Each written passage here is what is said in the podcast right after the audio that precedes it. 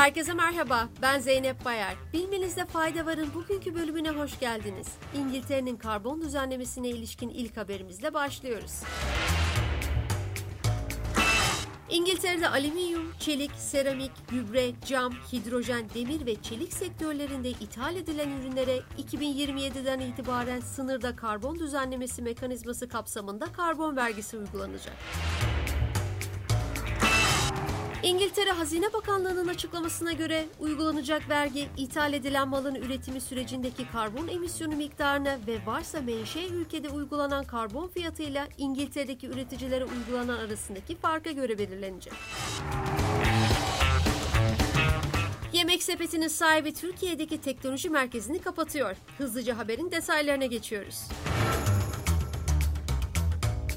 Alman gıda dağıtım şirketi Delivery Hero, Tayvan ve Türkiye'deki teknoloji merkezlerini kapatacağını ve Berlin'deki genel merkezinde işten çıkarmalar yapacağını açıkladı.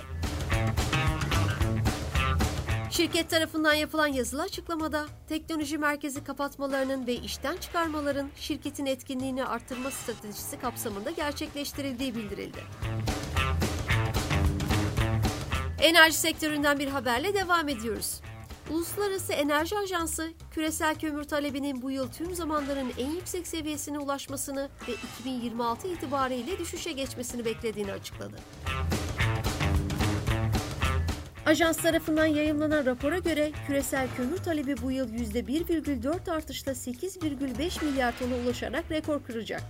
Öte yandan Hindistan'ın kömür talebinin %8 ve Çin'in kömür talebinin %5 artması tahmin ediliyor.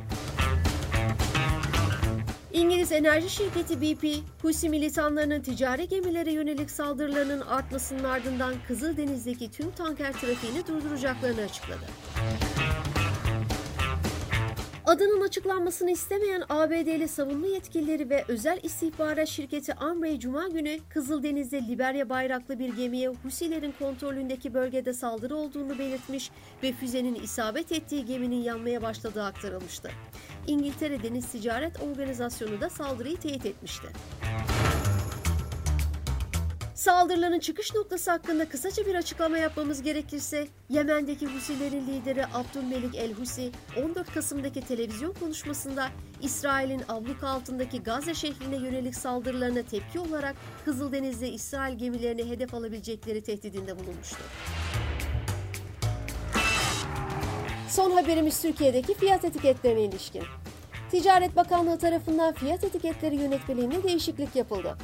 Buna göre tarife ve fiyat listelerine ilişkin belgeler lokanta, restoran, kafe, pastane ve benzeri yiyecek ve içecek hizmeti sunulan iş yerlerinde giriş kapılarının önüne ve hizmet sunulan masaların üstüne konulacak. Bugünlük bu kadar. Cuma günü tekrar görüşmek üzere. Hoşçakalın.